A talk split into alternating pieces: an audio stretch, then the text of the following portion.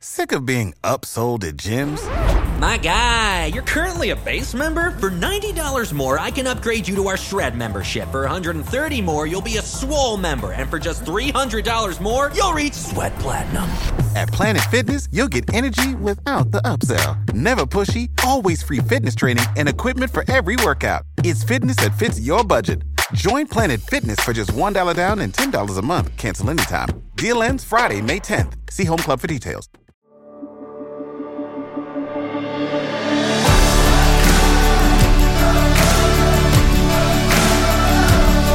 Welcome to the Gravity Leadership Podcast. Gravity Leadership is a community of people seeking to live our lives in the orienting center of God's love in the midst of our post Christian world, learning to lead like Jesus, live on mission, and make disciples.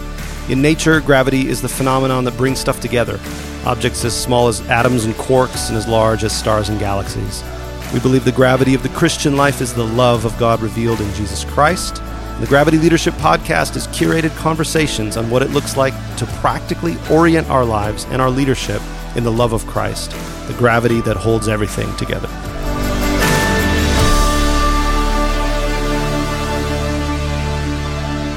Hey, uh, welcome to another episode of the Gravity Leadership Podcast. My name is Ben Sternke. I am one of the co founders of Gravity Leadership, and I'm here with Matt Tebbe. That's me who is also a co-founder of Gravity, Gravity Leadership and um, good friend of mine. And we're also planting a church together.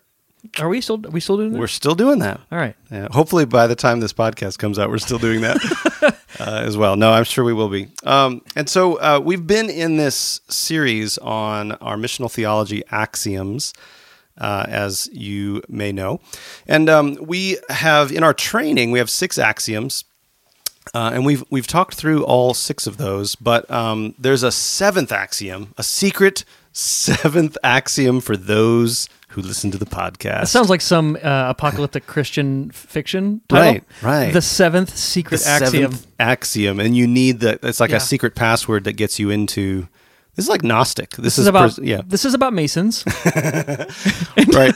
so uh, anyway, but no. So um, a couple things about this. We this is kind of the way we operate. Like this is how we like we came up with these axioms not by reading a bunch of theology and then like thinking, okay, what are some things that people need to know?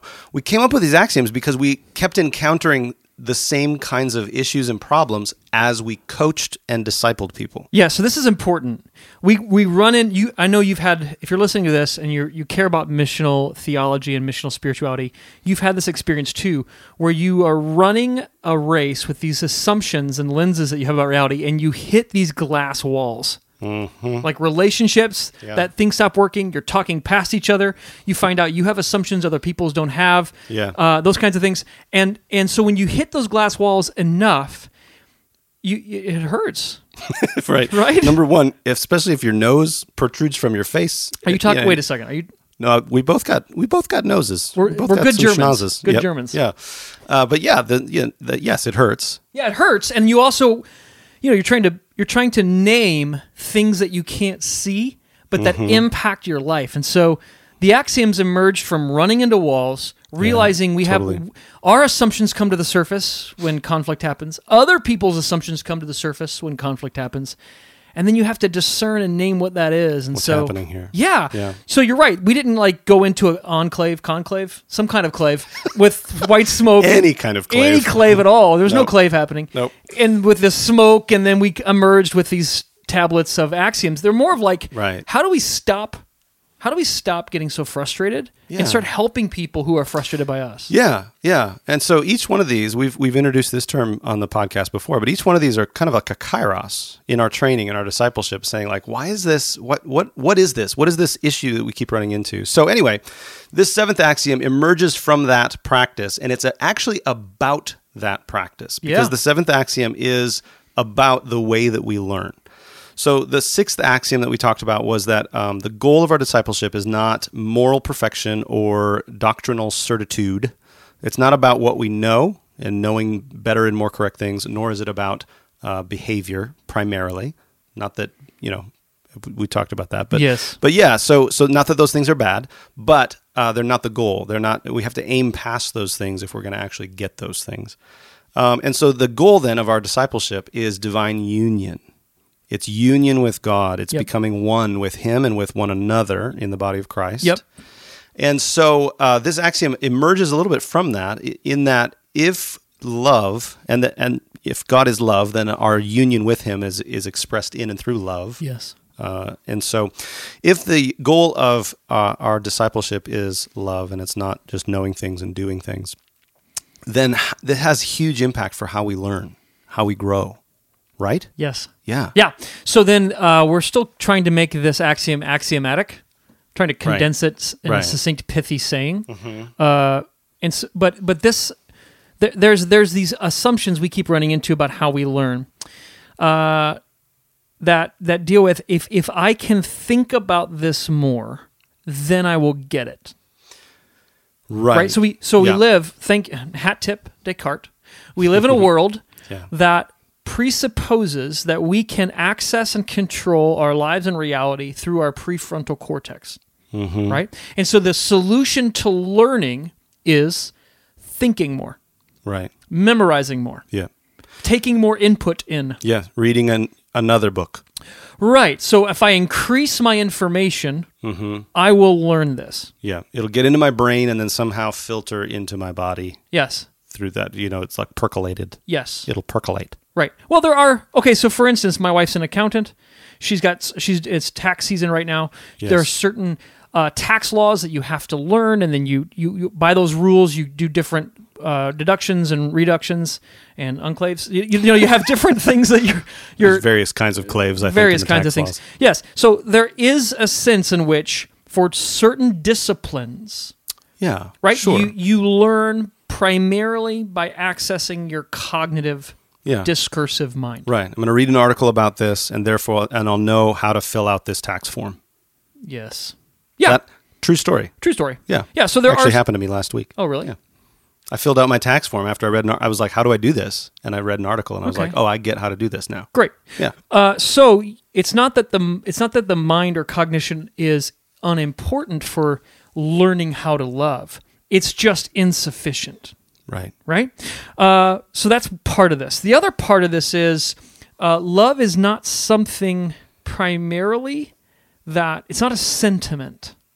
It's not primarily this this feeling I get when I smell roses and listen to Bette Midler, Yes. right? It's not Right. primarily this this sensory experience, but love is a disposition, a posture, a way of being in the world, right?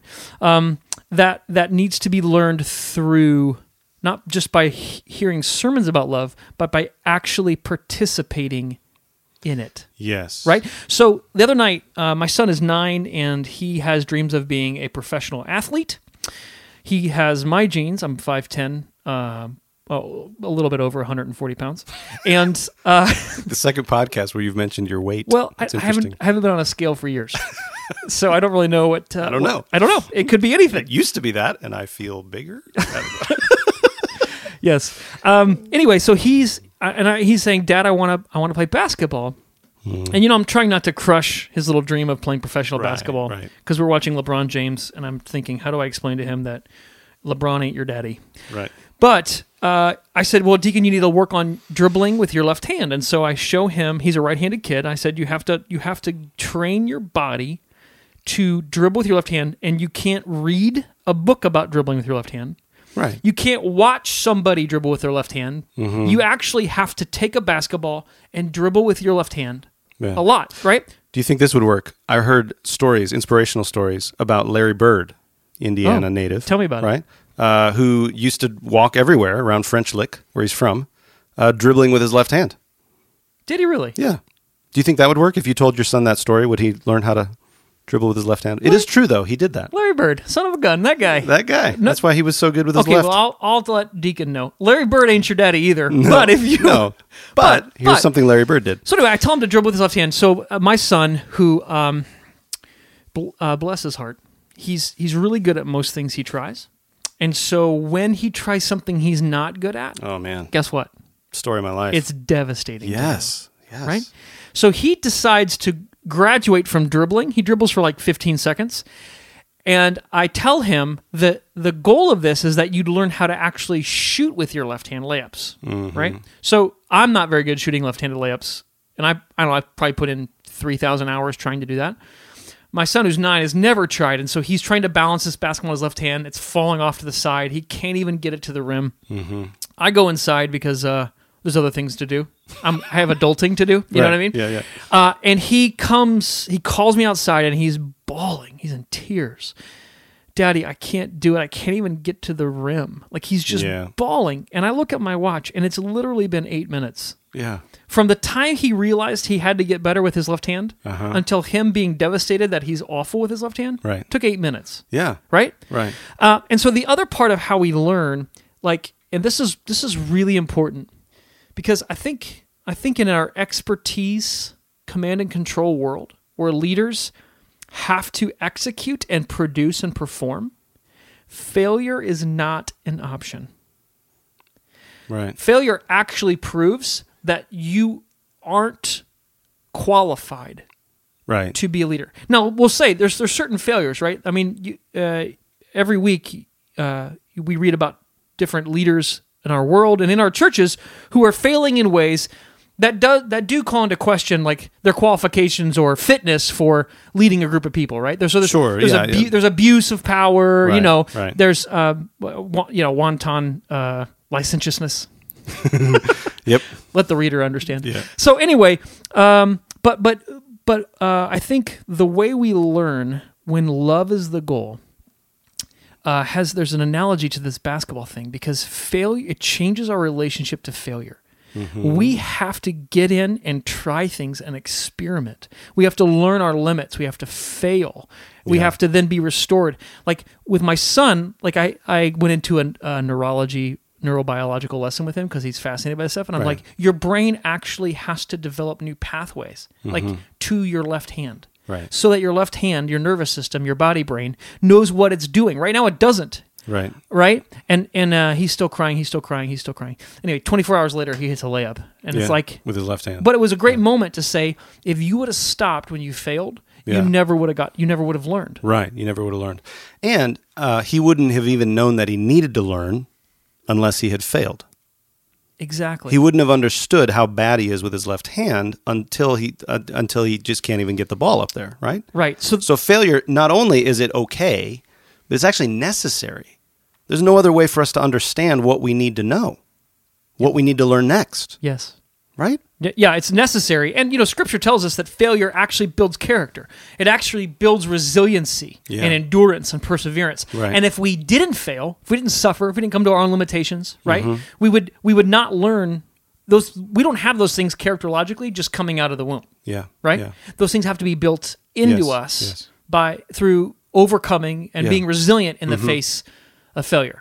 Yes. So um, I think the basketball, like that's a really great analogy because I think uh, everybody can understand that. Like if I want to get better at piano, or if I want to get better at basketball, if I want to get better at driving, it takes practice, it takes participation Yep. in the activity that I want to get better at. Yep. How does this then relate to discipleship or uh, us uh, facilitating a greater union uh, in love with the Lord? Like, how does this learn? How how does this translate into the actual practice of discipleship, learning to love? Yeah, it's a great question. So I, I think Paul Paul gets at this in 1 Corinthians four. He he's talking about the Corinthians. They have kind of a celebrity culture where they're they're flocking to the latest greatest celebrity, right? And instead of turning on the radio or downloading uh, Gravity Leadership podcast, they are they are going to street corners and listening, right? And then they kind of Yeah. bring that into the church. And I follow Apollos, I, I follow Cephas, I follow Paul, and and Paul says you don't need another celebrity, you don't need another tutor.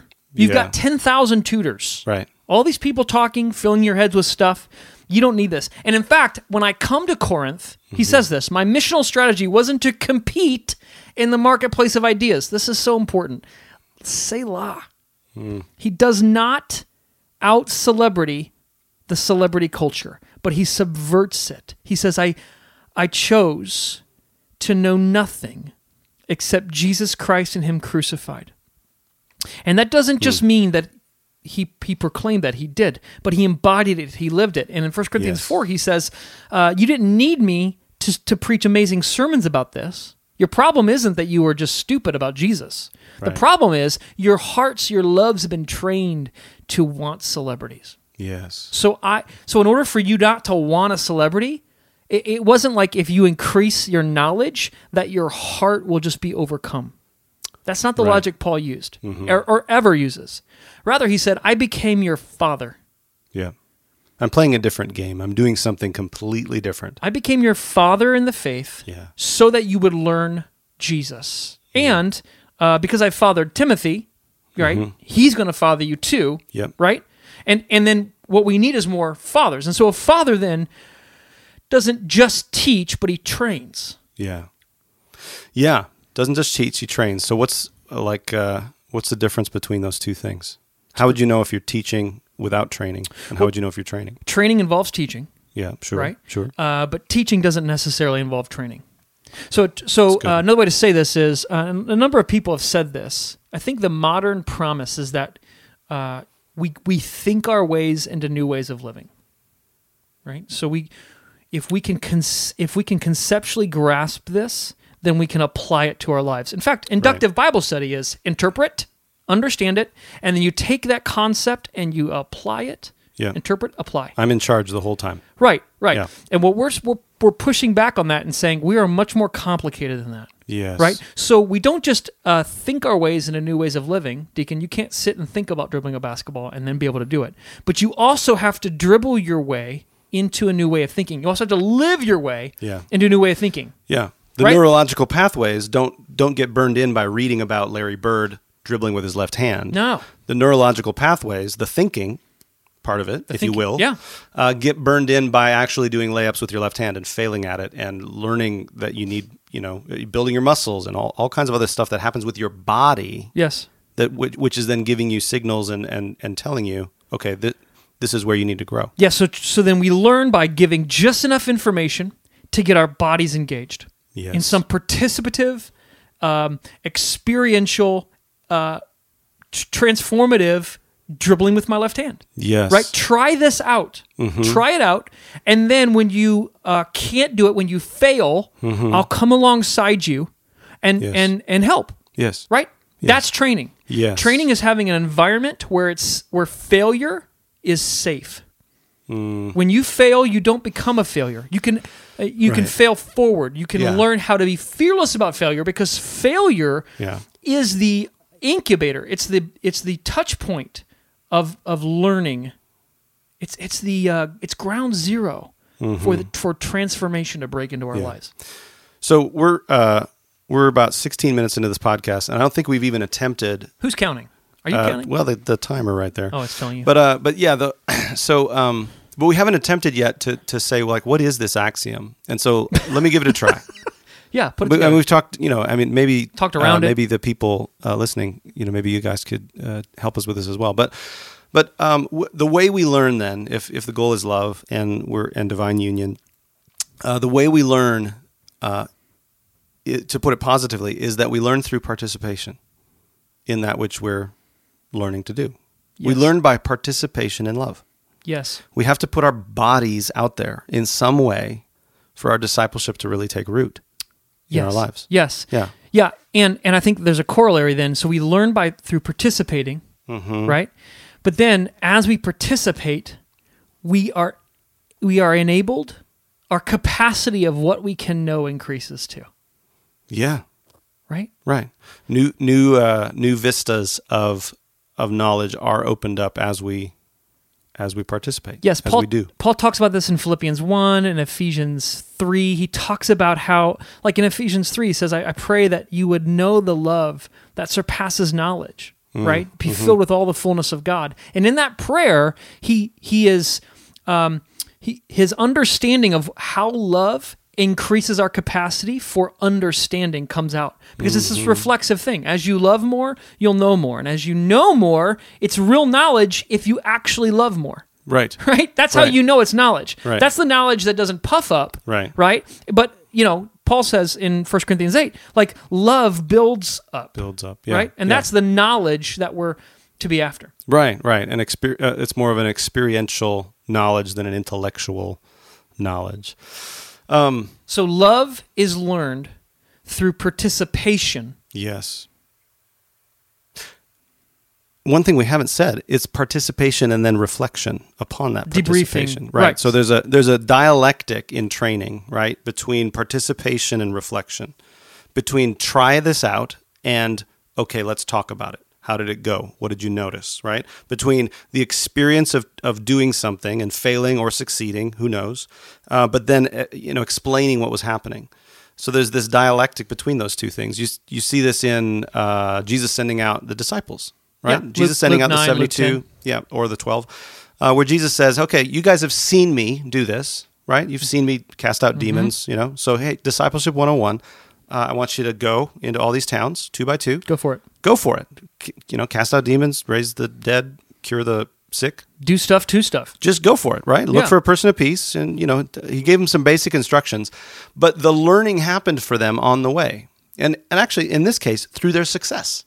Yes. Through their success, they were like, Lord, even the demons submit to us in your name. And Jesus rejoices with them. They go on a retreat. He debriefs with them. He talks about, he's starting to teach them, like, you actually are going to be doing the same things that I'm doing. Yes. Right? I'm sharing my life with you and my mission with you. yeah. Um, I, I just thought of as well, they also then learn through failure. I'm thinking about Jesus coming down off the Mount of Transfiguration. And the he comes, the disciples who didn't go up there with him, he discovers them uh, arguing with the Pharisees, right? Oh, and he- they can't cast out the demon. Jesus is not like that argument, by the way. No. How long am I going to deal with you? Yeah, this is what this is. He gets a little testy with his disciples here. I would say How long am I this is put the up moment of the greatest exasperation and frustration that Jesus ever exhibits. Hmm. It's when his disciples are arguing with religious leaders. which I connect to their inability to cast out the demon. The reason they can't operate in kingdom power is because they have done the thing that Jesus has told, been telling them not to do. They're stuck in an antagonism. They're stuck in an antagonism and they have no access to the kingdom of God. Why couldn't we cast the demon out? And Jesus says this kind only comes out by prayer. which is a, which is so funny. It is funny because That's the how do the other ones come out? they all come out by prayer. Jesus is like, well, this kind's is special. It comes out the way that they all come out. You He's being a little sarcastic. maybe. Praying. Yeah, yeah. Yeah, not you're ar- not arguing. Right. So praying and arguing are anyway. So they they but they learn right through their failure, their inability to cast out the demon. They're starting Oh, to yeah. learn something about oh, praying and arguing. Like Jesus could have had a class where he says, "Hey, praying and arguing are different, and you can't have you can't do one while you're doing the other." Yeah. And they would take notes. And they would be like, "Okay, that's They- great." they memorize concept." it for a test. right? Yeah, Right. But then when the Pharisees come and they start taunting him about like, "Hey, can you cast out the demon if your master's not here?" They're like, Right. "I'll show you." They just get right. At. They don't say, "Hang on a second, let me access my notes from the class Jesus taught four weeks Right. ago to figure out how to respond." right this." right hold on uh, i have a con- i have an answer for you no they just they fail um, and that's the crucible then for their learning Right. So training turns failure from a thing that disqualifies to a thing that refines and grows and shapes. Yes. So we have to have safe spaces in our discipleship vehicles for people to fail. Hmm. People have to fail. And, Yeah. and what happens is our two main vehicles for discipleship classes Mm-hmm. and discussion groups yeah we're, we're primarily trafficking in information and there's no experimentation happening. There's no real Right. life modeling or imitation. There's no Right. dribbling with your left hand. There's just talking ad infinitum about dribbling with left hand. Right. We're talking about something else that we're not actually doing now in the moment. But so give us give us we're about at time here. All right. Oh, we got some scriptural examples. Here's how jesus did this with his disciples. Give us a concrete example. How does this work out in discipleship? Like how Yeah. how do you train somebody like give us an example of a of somehow time that's happened in your life or somebody that you're discipling I, I mean I, it's so obvious that it, i think it scandalizes us Hmm. i think it works in our discipleship the same way it works with my son on the driveway yes we have to have spaces where people can bring their kairos moments of failure, Yeah. frustration, anger, anxiety. Why? Because God's present and at work in their life. That he ca- he cares about things more than he does. Right? Axioms one and two, by right. the way. The God the God who is at work in their life is just like Jesus, and He Right. wants to meet them where they really are. Yep. Well, where they really are is their frustration that every day they get off work, come home, and their patience with their family evaporates in two minutes right. we have to we we have to come alongside them there and say, "This is dribbling with your left hand." Mm-hmm. Here's here is the good news you need to hear about this. Yeah. Right, the gospel that speaks to whatever bad news is at work in you.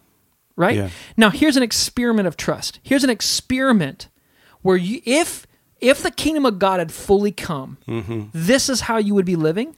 Let's try that. Let's Right. try that. And in that, in that trying, in that f- participation, Yeah. right? You are learning how to lay hold of grace. You're learning how to live by faith. You're walking out your Mm-hmm. Yeah. salvation with Yeah. fear and trembling. Yeah. We need more. We need more driveway basketball talking kind Yeah. of Yeah. groups in our churches. Yeah. So would it would it? Uh, I just want to uh, play that out a little bit. So if I'm frustrated with my family, I, I lose my I lose my patience. I, I, I get frustrated with my family, like when I get home from work. Is the goal then for me to just try to stop being frustrated? Is it to grit my teeth? I feel like I know what you're going to say, but but give us an uh, give us an imagination. Like, what would that look like for me if I if that is my situation?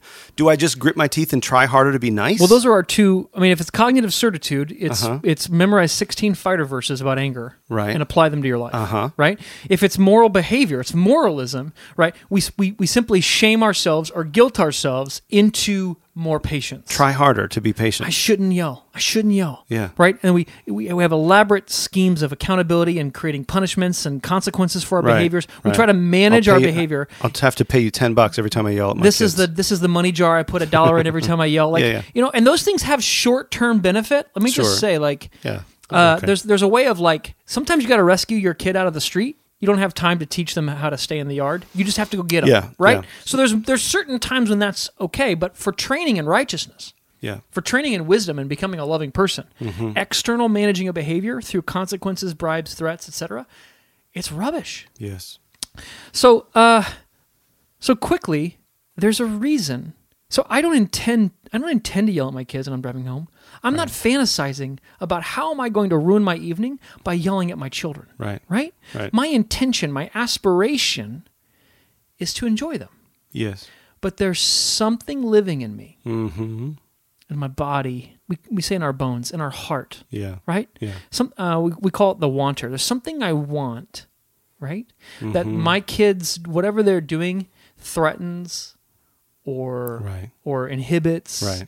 or uh, goes counter to that, contrary to what I want, right? So maybe And it's just peace and quiet. maybe I, and I and I feel like peace and quiet's going to give me the life that I need. right. But this is the deal. It could be one of 300 things for me. Right.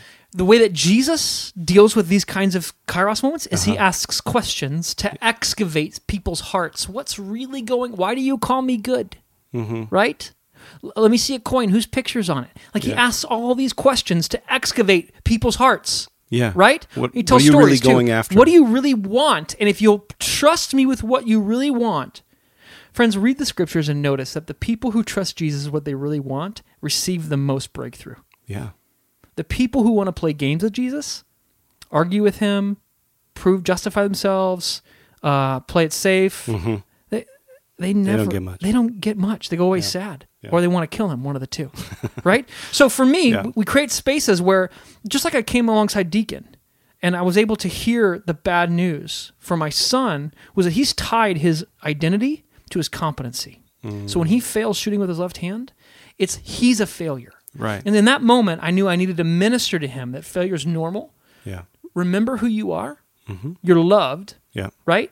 You don't have to be a great basketball player to be loved. And so, because of that, you can fail, and it's, it's you're not a failure, Right. right? You can Yeah. fail forward, right? So anyway, for him. Yeah. but we need discipleship places where we can do that too. Yeah. we can discern together. What's the bad news? What's what? Like, why is anger such a good idea to me? Yeah. right? What's yeah. the story I'm believing Mm-hmm. right now that makes anger like the best thing I could do? That then Right. later I I run away and I weep at night. You know what I mean? Mm-hmm. Yeah, And I run away right. at night and just start crying. Mm-hmm. Right? Um, what what is that? And then what does the Lord want me to hear? What's the good news about that? Yeah. Yeah. Right? Yeah, so it's not about it's not about correcting our behavior here. It's about hearing the good news about the whatever desire we discern, whatever's really at work in our lives. We need to hear good news from God about that. Yes. Which and normally the good news is you already have what you're trying to get. You already have it in the gospel. Yeah. You have belonging. You have significance. You have uh, security. Like you've got what you need. you can rest in it. I received that, Ben. Yeah, so that, that's what we need, and and that's how we learn. So we learn then not just by hearing, but by hearing and doing. Right? This is James chapter one or two or James, where where you don't look into the perfect law, the law of love, and Right. go away and forget who you are. No, you you remember who you are, and you act in accordance with that. And as you act in accordance to love, Yeah. as you experiment and train in trusting love, we learn. Yes. That's how we learn. yeah.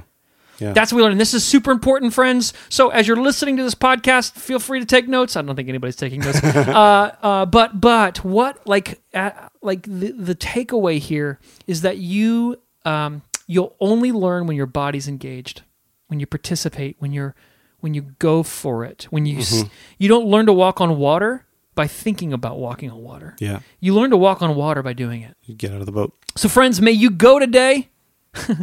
may you go today with an uh, with a confidence that as the Lord leads, you can experiment in trusting His love. That your failure is not final. That who you are is settled in Jesus Christ, and so you're free to fail, fail forward into His love, into His grace, as you learn how to follow Him. Go in, Amen. pe- go in peace.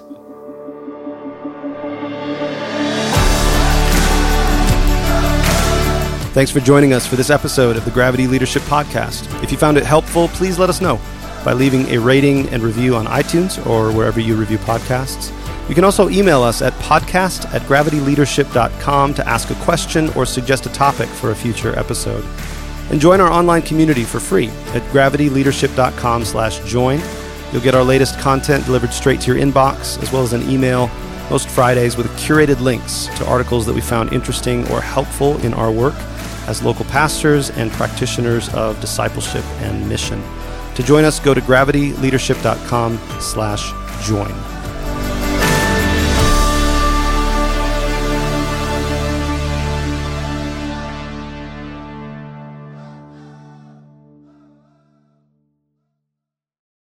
You know how to book flights and hotels. All you're missing is a tool to plan the travel experiences you'll have once you arrive.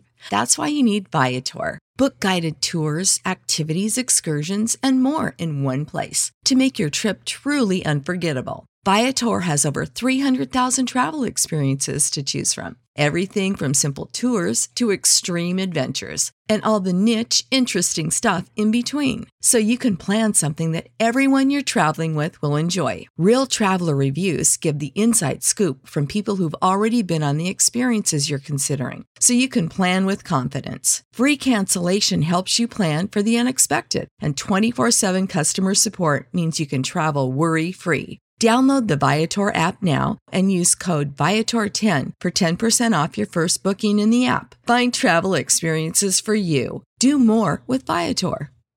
Sick of being upsold at gyms? My guy, you're currently a base member. For $90 more, I can upgrade you to our Shred membership. For 130 more, you'll be a Swole member. And for just $300 more, you'll reach Sweat Platinum. At Planet Fitness, you'll get energy without the upsell. Never pushy, always free fitness training and equipment for every workout. It's fitness that fits your budget. Join Planet Fitness for just $1 down and $10 a month. Cancel anytime. Deal ends Friday, May 10th. See Home Club for details.